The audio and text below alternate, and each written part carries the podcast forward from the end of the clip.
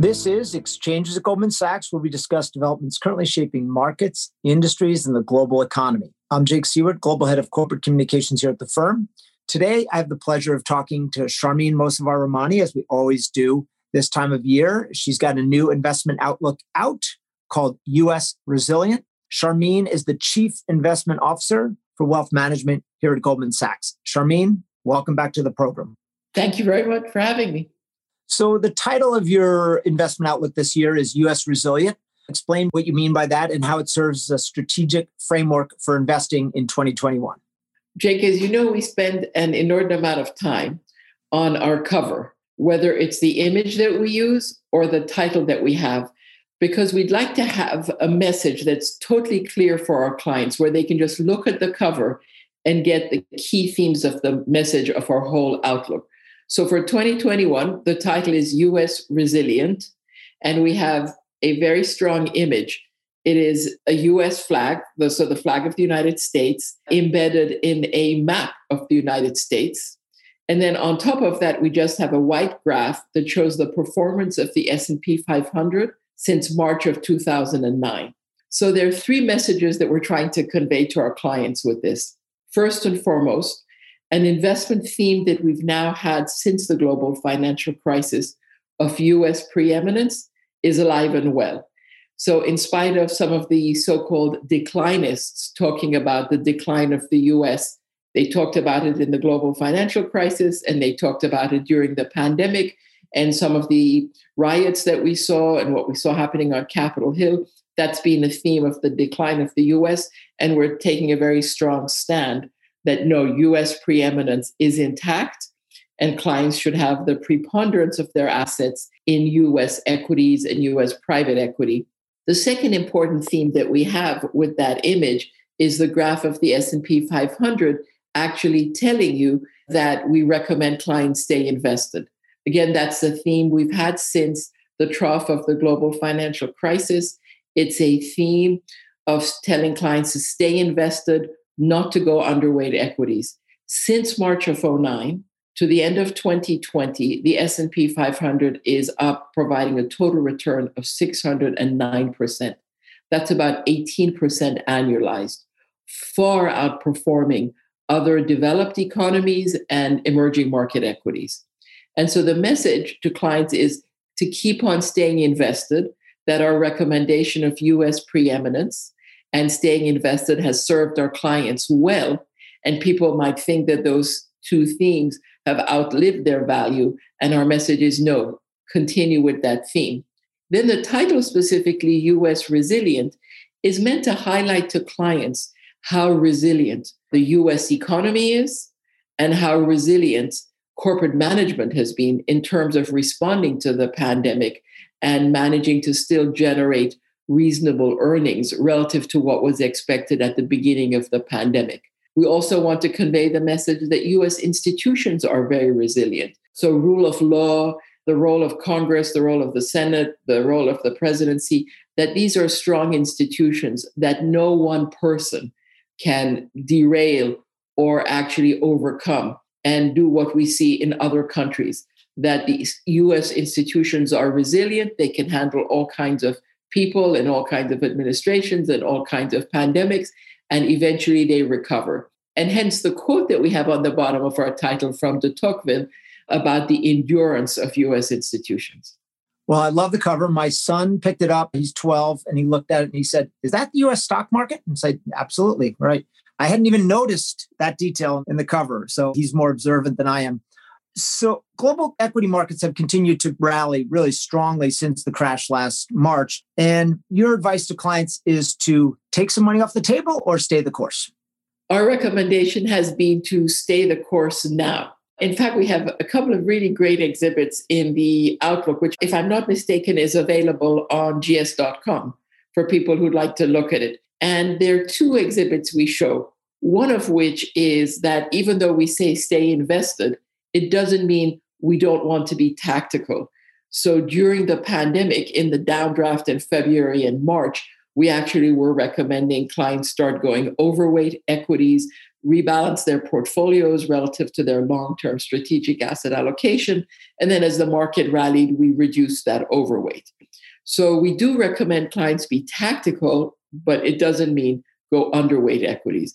We also have another great exhibit that shows the path of the S&P 500 in 2020. And against that in the background, we have a shading of the number of global infections of COVID-19 over the course of the year. And the reason we put those exhibits together for the clients is to ask if anybody actually told you at the beginning of 2020 that we were going to have at the time about 20 million infected people in the US. We were going to have 345,000 fatalities. We would have a GDP that was down 3.5%, that we would have earnings down. At the time, estimates were 20 to 25%. We think now earnings will be down maybe mid teens for all of 2021. So all fourth quarter earnings are out. But if somebody gave you all of that information and said another 10, 11 million people will be unemployed by the end of the year, nobody would have predicted the equity market would be up 18%. So it's very important that client realize that sometimes the equity market will look beyond immediate concerns and immediate issues. And so to try to time the market and go underweight equities in anticipation of something that may or may not transpire, such as the risks of the new variants or the risk of a slower rollout of the vaccines, then you actually don't know if you'll get a chance to get back in again. Hence, we tell the clients to stay the course. There's also an element of valuation. While people talk about valuations being high, we look at valuations in the context of periods of low and stable inflation. When you're in periods of low and stable inflation, equity market valuations are higher. So while we do look at long term averages since World War II, we also like to look at valuations since April of 1996, when we got into this period of low and stable inflation. And in that context, equities are above average in terms of valuation, but not that expensive and nowhere near the bubble levels that some people talk about. Again, another point to stay invested. And yet, even with all the growth we've seen in the US and the equity markets, you're very bullish about the prospect for returns in 2021. Explain why that's so. So, obviously, Jake, being bullish is a matter of perspective. So, our base case return for 2021 is 8%, 6% price return, 2% dividends.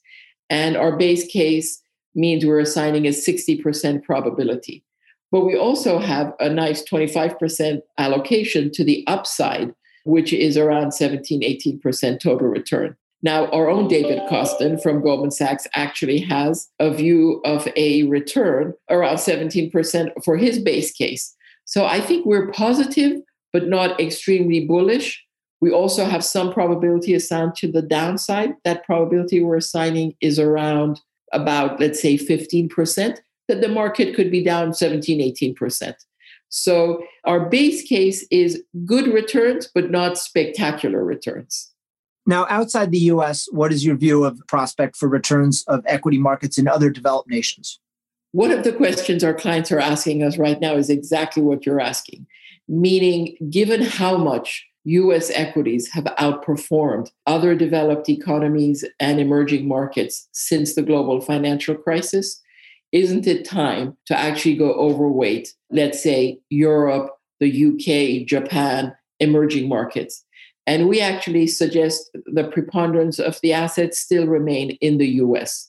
And the reason we say that is while we acknowledge that there's some tactical opportunities in these regions, we actually think that this cheapness is justified. If we look across all US sectors, and compare the earnings growth of these various sectors to the earnings growth of their counterparts in Europe, in the UK, in Japan, in emerging markets, US companies have far outperformed on an earnings per share growth basis since 2007. And this is not one or two percentage points of better earnings growth. We're talking about 5% a year better earnings growth. In technology, for example, 10% a year better earnings growth. So we feel that this discount is justified because the companies in these regions, in these countries, are not providing the kind of earnings per share growth that companies in the US are providing for their shareholders. So let's turn to emerging markets. Obviously, the pace of vaccines is lower there on a per capita basis, much lower than in the developed countries. How does your outlook differ for those emerging economies compared to the more developed ones? If we think of emerging markets, the largest driver in terms of the economic growth of emerging markets is China. And China has weathered the pandemic quite well. While most countries had moderate or significant downdrafts in GDP in 2020, China is the only country that actually has a positive GDP number for 2020 and a very high forecast for 2021. So China will actually end up 2021 at a GDP that is about 10% higher than what they had at the end of 2019. It's the only country that's going to have that kind of growth. Now, we know there are a lot of people who question the validity of some of the numbers that come out of China. But even if you discount some of the historical numbers, it's still pretty strong, robust growth. In other countries, it's going to be very mixed. Some of the smaller countries will do quite poorly. Some of the numbers for, let's say, India are a little bit better, but they're just recovering from a very bad 2020. So, in aggregate, when we look at it, it's not a very compelling argument that clients should actually add to their emerging markets. And then add to that, as you point out, the point about vaccinations and when and what will these countries actually have access to? When will they get some of the higher quality vaccines from Europe and the US versus some of the vaccines where the vaccines like China or Russia, we just don't have enough data to really know how effective they're going to be, especially against the new variants. So there's been a lot of talk recently about the traditional allocation model, the so called 60 40 rule, being dead. And there's been a lot of rethinking about whether that makes sense in these times. Equities have outperformed bonds for a number of years now. What's your view on that for the year ahead? That is also one of the more frequently asked questions we're getting now as we're talking to clients. They look at our expected returns for equity. So let's say for US equities around 8%. Then they look at the returns we have for US bonds. So if we're talking about very short duration instruments like cash, the base case return is basically zero. When we're looking at slightly longer maturity securities, like let's say a 10 year treasury, we're looking at moderately negative returns. Let's say, for example, a minus one, a minus 2%. And so clients are saying, well, with these negative returns, why should we hold on to any fixed income? The response to that is that when you want a consistent, reliable hedge against downdrafts, against deflation, against shocks, high quality US fixed income instruments are the only reliable hedge. No other investment. No other asset class, including hedge funds, including gold, provide that kind of a reliable, consistent hedge. Since none of us actually have a crystal ball, who knows what kind of shocks could happen? It's not just the COVID 19 concerns and the risk of the variants, but obviously, cybersecurity issues are significant. We don't know what actually SolarWinds hack has done. We don't know the full extent yet. So there are a lot of uncertainties out there. We don't know the risks of how US China relations will evolve over time if the Biden administration changes tack as they said they have and try to work with the allies and present a more united front to some of the issues with China, then obviously that could create some more tension and some market downside in the interim for the short run. And so, again, what would be a good hedge against all of these risk factors? In our view, fixed income. So while clients may want to underweight fixed income for some other tactical opportunities, we still think people should maintain a certain amount of high quality fixed income to hedge against all these risks. And again, it's the only reliable hedge. So, Sharmeen, within the credit world, do you see pockets of attractive investment opportunities this year, particularly in this low rate environment? We are telling clients that to enhance yield in their fixed income portfolio, there's no doubt that they'll be taking some type of risk. So, one risk to take would be credit risk. And where we actually think it's a good idea to take credit risk is not in high yield securities, generic corporate high yield, but actually in bank loans. We think that is a much better exposure for clients. First and foremost, they're based off of LIBOR So there's less interest rate sensitivity. So as rates continue a very slow and steady increase, the bank loans won't get hurt. Second, they're higher in the capital structure, meaning they are higher credit quality and will not get hurt in the event of increasing default rates. We don't have an increase in default rates relative to 2020, but again, given that uncertainty, we think the risk return trade off in bank loans is more attractive. So that's one area we do like from an expected return perspective. Some people have asked about emerging market local debt, which has a similar expected return, but we'd rather be in an asset class based in the US where we have greater visibility, greater understanding, and no currency risk. So, Sharmeen, if last year taught us anything, it's that the best outlook in the world can be made highly irrelevant by an exogenous shock. As you think about the year ahead, and you talked a little bit about some of them, what are some of the risks to your outlook? So, the biggest risk from our perspective is what happens with COVID 19 and the new variants. We still don't know the extent to which we're going to have enough vaccination, given that we still have more of the old variant than the new variants, based on what we know so far, that at least get enough vaccination so people are protected. We don't really know whether they're going to get to much more effective rollouts and whether companies like Moderna and Pfizer are going to have enough vaccines to deliver and vaccinate everybody. So that's one important risk. Are we going to be able to vaccinate enough people before the new variants, the one from the UK, the one from South Africa, and now Brazil, become more prevalent, given the base case that they are more transmissible. So that's an important risk to keep in mind. We also know that the vaccines do have some efficacy against, for example, the South Africa variant, but not as high. It's lesser efficacy. And we also know that companies like Moderna are thinking about their booster shots. So there's a lot of uncertainty around the vaccines and around the variants if we're looking all the way to the end of 2021, for example. So that creates some uncertainty. Our view is there is as much downside risk in growth as there is actually upside risk. So, for example, there's the stimulus. Will the fiscal stimulus package be larger than people anticipate? Some people think the number is going to be closer to 1 trillion. Is there any chance that it ends up being bigger? Is there any chance we have another stimulus package further down the road in 2021? So those provide some upside to growth. We know there's a lot of pent up demand. So maybe consumers will spend more than we are all modeling because they actually have been saving a fair amount during the pandemic. And the US savings rate was about 8% going into the pandemic. And now it's actually let's say in the low teens. And when you're looking at that, that could provide upside risk. So while the biggest risk is to the downside from things like COVID, US China relations, the cybersecurity issues, the type of domestic concerns between the far left and the far right that we still have to keep an eye on. And in terms of some of the populist movements at both extremes, those are all risks. But we also want to make sure clients know that we also think there's some risk to the upside. So, Sharmeen, you're a great student of history. You have an excellent history of the various strains of declinism, all of which have been proven wrong in this year's outlook. As we look back at last year, what lessons do you think we'll draw from 2020, particularly for investors?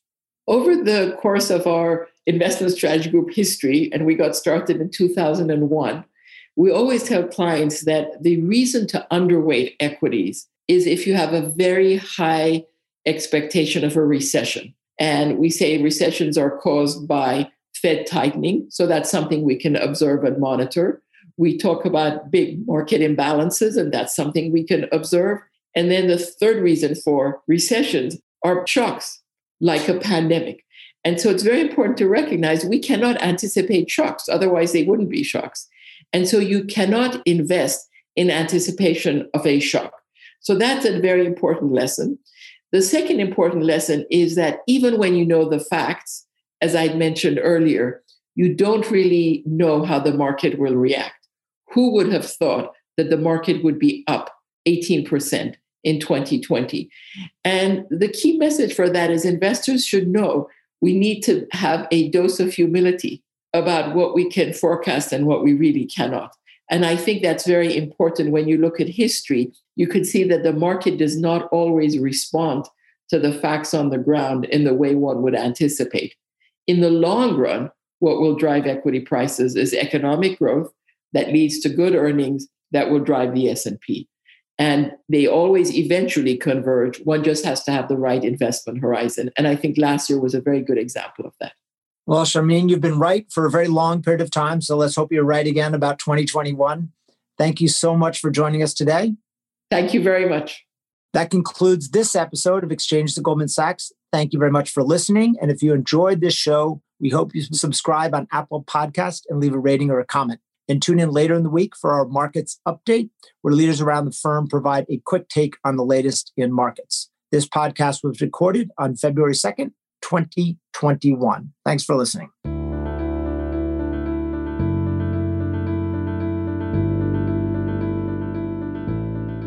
All price references and market forecasts correspond to the date of this recording. This podcast should not be copied, distributed, published, or reproduced in whole or in part.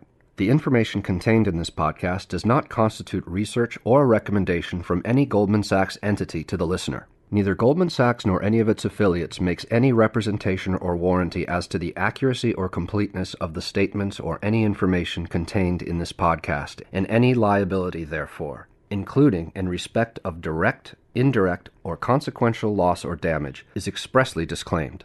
The views expressed in this podcast are not necessarily those of Goldman Sachs, and Goldman Sachs is not providing any financial, economic, legal, accounting, or tax advice or recommendations in this podcast.